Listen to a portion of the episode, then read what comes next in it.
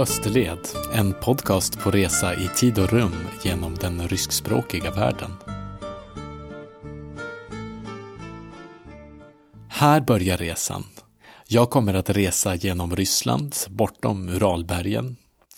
Jag backpackar ensam, men ni får följa med i min ryggsäck, en sträcka i varje avsnitt. I Österled går resan inte bara genom Ryssland. Det är också en resa i tiden genom 200 år av tankar, imperier och av danandet av den ryskspråkiga världens kultursfär. Till sällskap har vi litterära och historiska följeslagare som speglat och format den värld som vi ska upptäcka, den ryskspråkiga världen.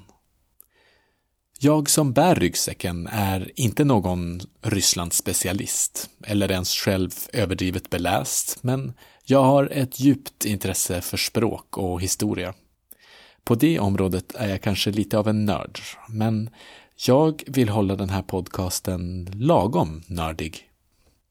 Det jag vill göra istället är att så bra som möjligt förmedla den magi genom vilken jag först förälskade mig i Ryssland och det ryska det skedde när jag reste där och när jag läste de ryska författarna och försökte lära mig det ryska språket.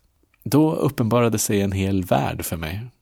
Och denna världshistoria kändes så nära när jag kunde ta på hammaren och skäran i de pampigaste 1900-talsfasaderna eller gå omkring i det ryska imperiets ståtligaste 1800-tal i Dostojevskijs gamla kvarter.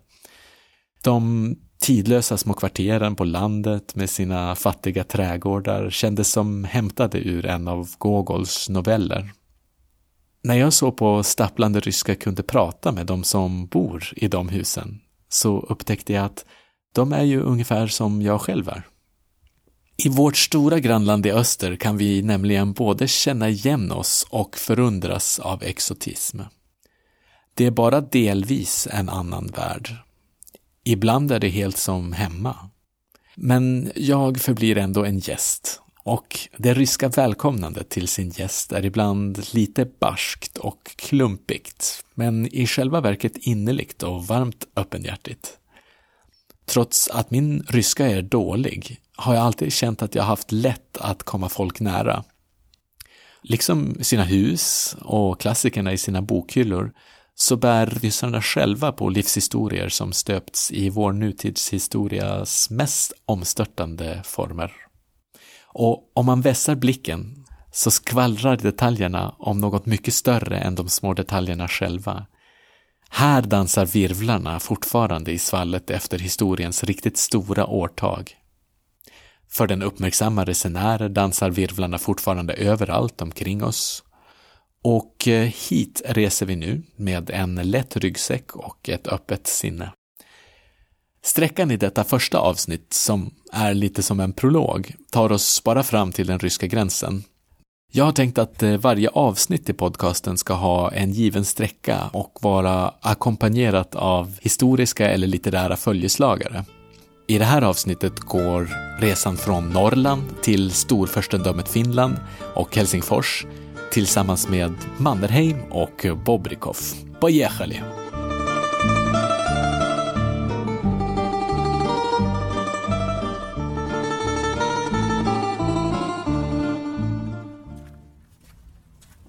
Nu har jag packat ryggsäcken och gett mig av till fots mot flygplatsen i Umeå. När man börjar en resa till fots så känner man sig som Afanasij Nikitin, den ryska äventyrsresanden. Han reste till Persien och Indien och skrev en reseberättelse därifrån som heter Chorstenje Zetrimorje. Um, typ en vandring mot tre hav eller något sånt. Eh, fast han reste ju från Ryssland och jag ska först ta mig till Ryssland för att börja min resa. Och förut var det billigaste sättet att åka båt till Baltikum och sen ta ett tåg därifrån mot Ryssland. Men nu så finns det direktflyg till Helsingfors till studentpris. Och eh, i Helsingfors finns det billiga bussar. För Finland och Ryssland har ju alltid haft som ett special relationship, så det är den vägen jag tar idag.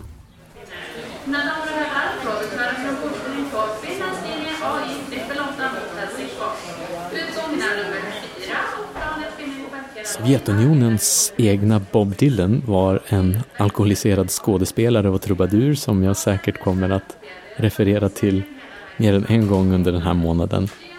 Han har varit lite av en trampolin in i, i min ryssofili för mig. Eh, och han heter Vladimir Vysotsky och sjunger om sitt land när det ligger framför honom, att han står som framför den eviga gåtan. Jezda Jukak перед вечную загадкою. Sedan перед великую да сказочной страною. Framför ett stort och sagolikt land. Skazga betyder saga. Och en, en gåta är det verkligen. Jag känner ungefär likadant som Vladimir Vysotsky, fast jag har förstått att det behövs mer än några poetiska rader för att få vänner och ovänner att fatta vad vi menar, jag och Vladimir Vysotsky. Eh, det känns nämligen som att upptäcka en helt ny värld att resa till Ryssland. Tänk dig att du är ett fan av Harry Potter eller Sagan om ringen och att fascinationen för hur de olika universumen förhåller sig och är sammansatta liksom, eh, liksom har tagit tag i dig men att du inte riktigt kan förmedla dem snabbt och enkelt till folk som inte är invigda och inte har läst dem. Ungefär så känner jag med Ryssland och hur den ryska världen är sammansatt. Fast eh, det är bara det att Ryssland är på riktigt. och att det inte finns några orker.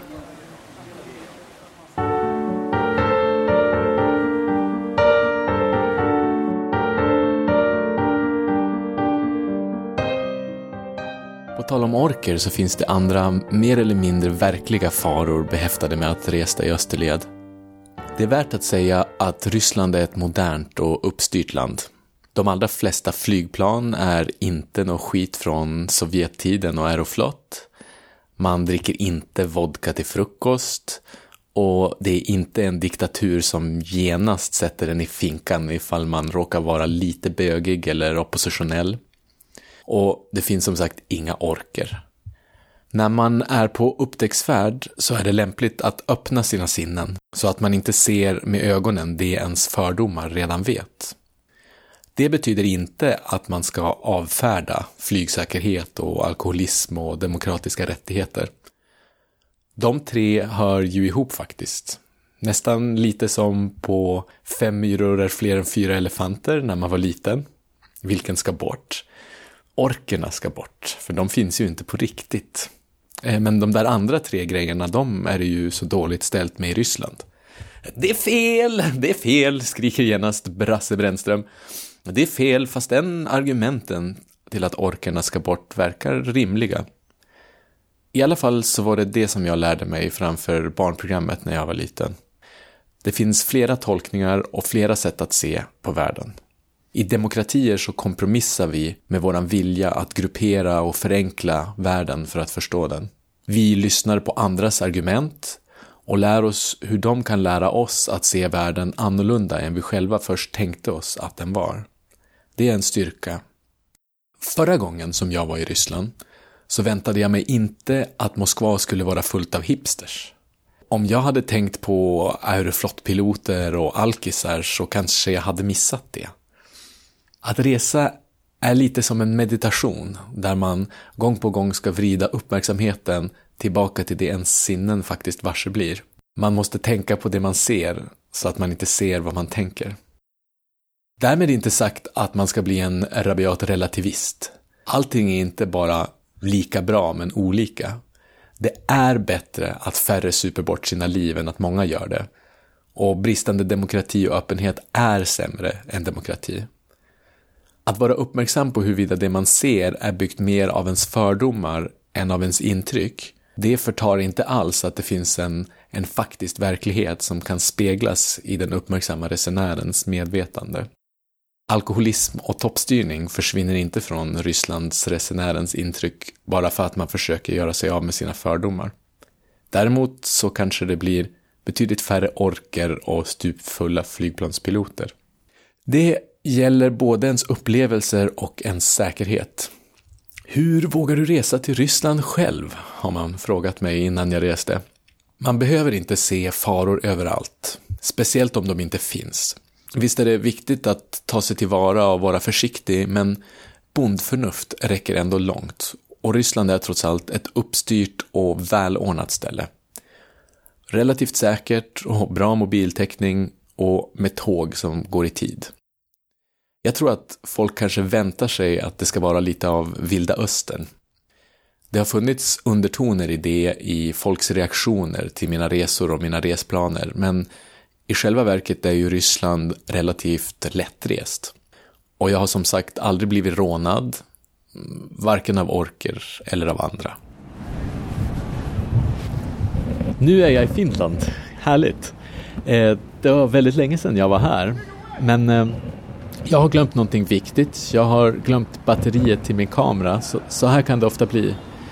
Vilket är surt, för jag kommer bli dyrt och drygt att hitta en, Men jag har gått runt i Helsingfors och letat, eh, men jag har inte hittat något. Vilket är rätt sovjetiskt eh, på det sättet att det inte finns de varorna man vill ha i butikerna. Men just nu är det som sagt drygt. Inte så drygt för mig som det var för Sovjetmedborgare när det begav sig, men i alla fall.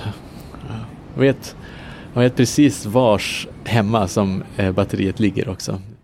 Ja, resandet är en kamp mot praktiska omständigheter som tågtider och öppettider, väder, hållplatser, biljettpriser. Det är också en kamp mot ens egen dumhet. Det man inte har i huvudet måste man ha i plånboken.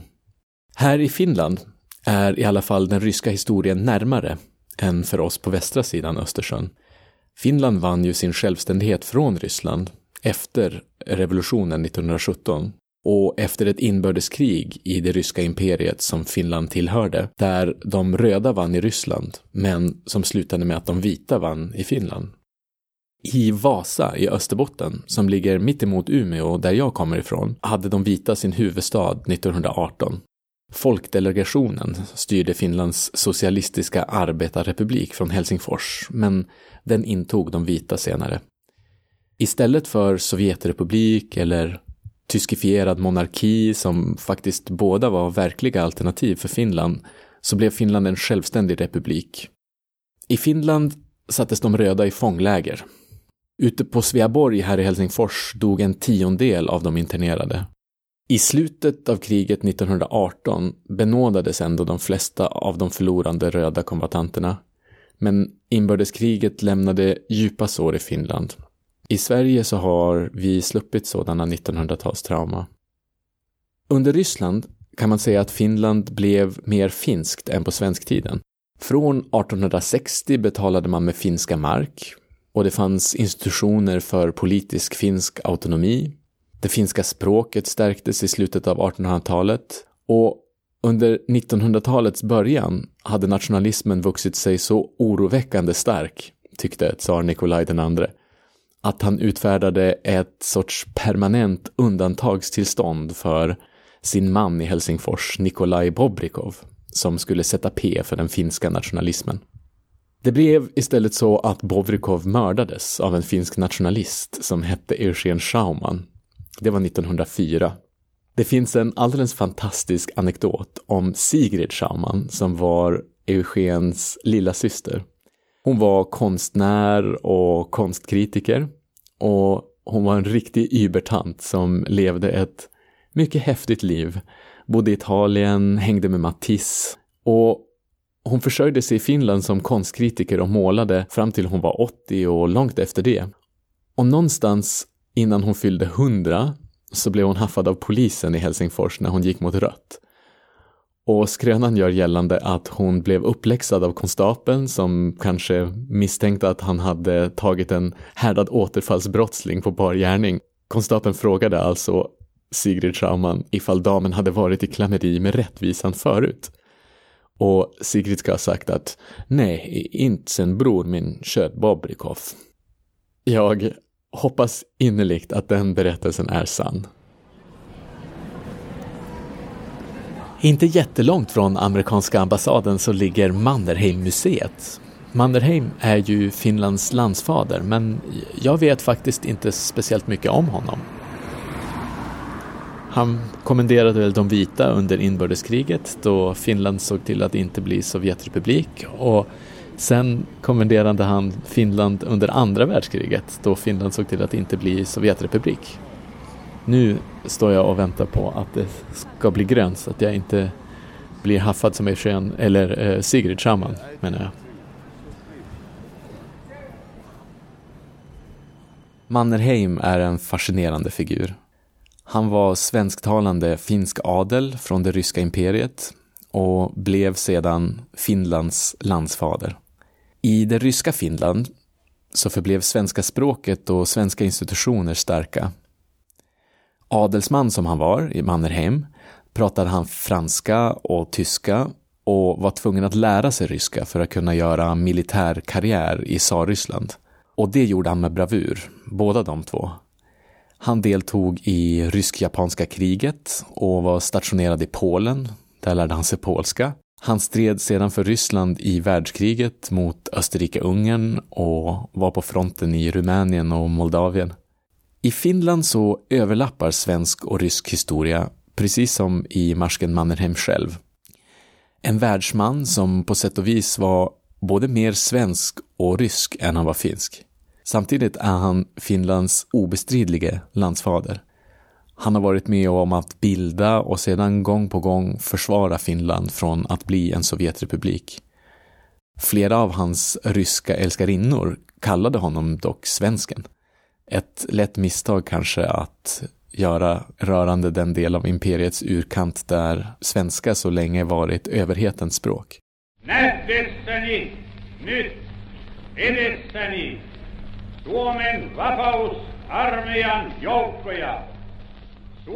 Här pratar Mannerheim till folket efter kriget. Han pratar på finska som han lärde sig ganska bra, eller mycket bra, fast jag tycker att det hörs att han bryter på svenska. En anekdot om honom som jag gillar mycket är att han ju lärde sig finska och sen pratade det med sina militärkollegor, även vid bord av hans kollegor som utgjordes av bara finlandssvenskar.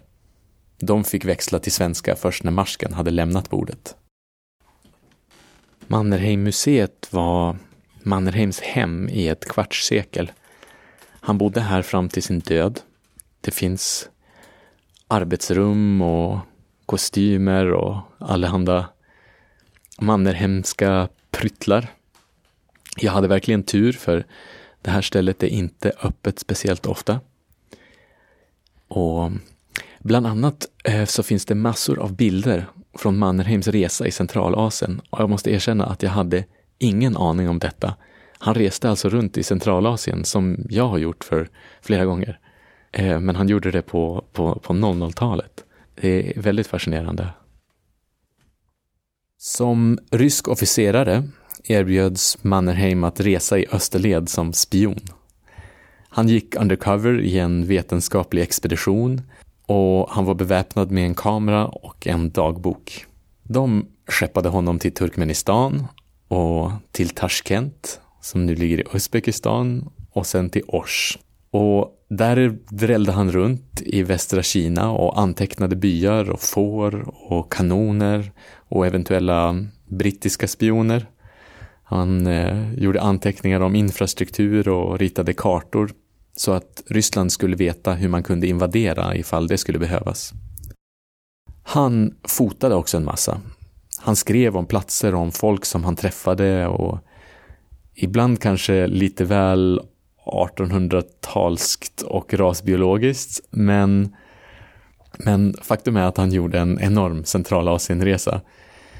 Jag har gjort dem två månader i stöten, men Mannerheim for i två år och sen skickade han rapporter hem till Ryssland via Helsingfors. Hans dagboksanteckningar är nu högt på min läslista.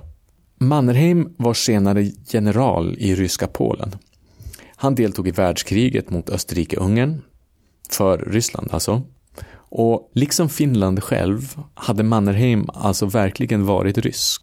Det ryska imperiet, liksom Sovjetryssland och dagens Ryssland efter det, var ett land med många språk och många religioner. Protestantiska svensktalare inte minst alltså. Mannerheims verkliga avstamp i historien skulle ändå bli att han såg till att Finland skulle slippa det sovjetiska.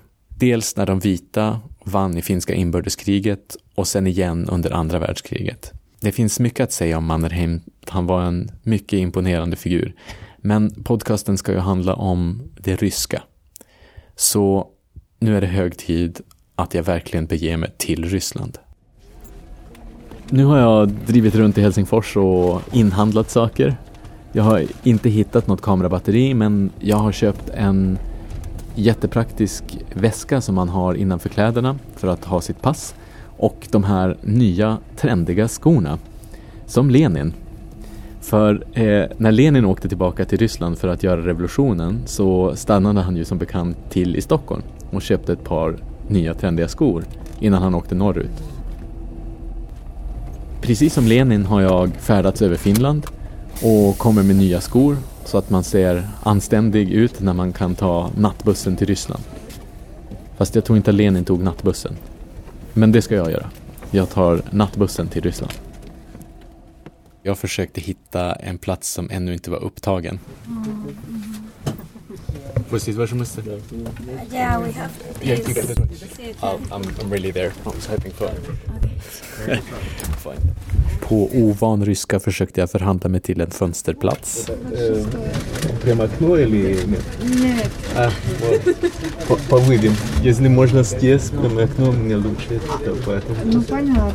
Till slut blev jag ivägskuffad av några sittplatsreserverade sydamerikaner. Yes, of course, of course. Okay.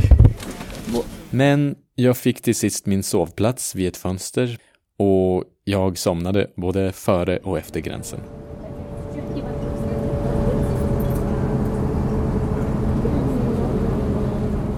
För att hålla avsnitten ungefär halvtimmeslånga så gör jag paus här, just innan jag är på väg att komma till den ryska gränsen. Precis som själva resandet så är det här med att lappa ihop en podcast lite av ett improvisatoriskt arbete för mig. Flera av de ryska klassiker som jag har tänkt ha med i podcasten har jag till exempel inte läst, utan de har jag med mig på resan och ska läsa eftersom. Det här första avsnittet var som sagt både lite av en övningsrunda och en prolog, för det är först i nästa avsnitt som vi verkligen kommer till Ryssland. Då reser jag till Dostojevskijs 1860-tal och revolutionens 1910-tal. Men eh, tack för att ni lyssnade den här gången. Спасибо большое за то, что слушали. И пока. We Horace.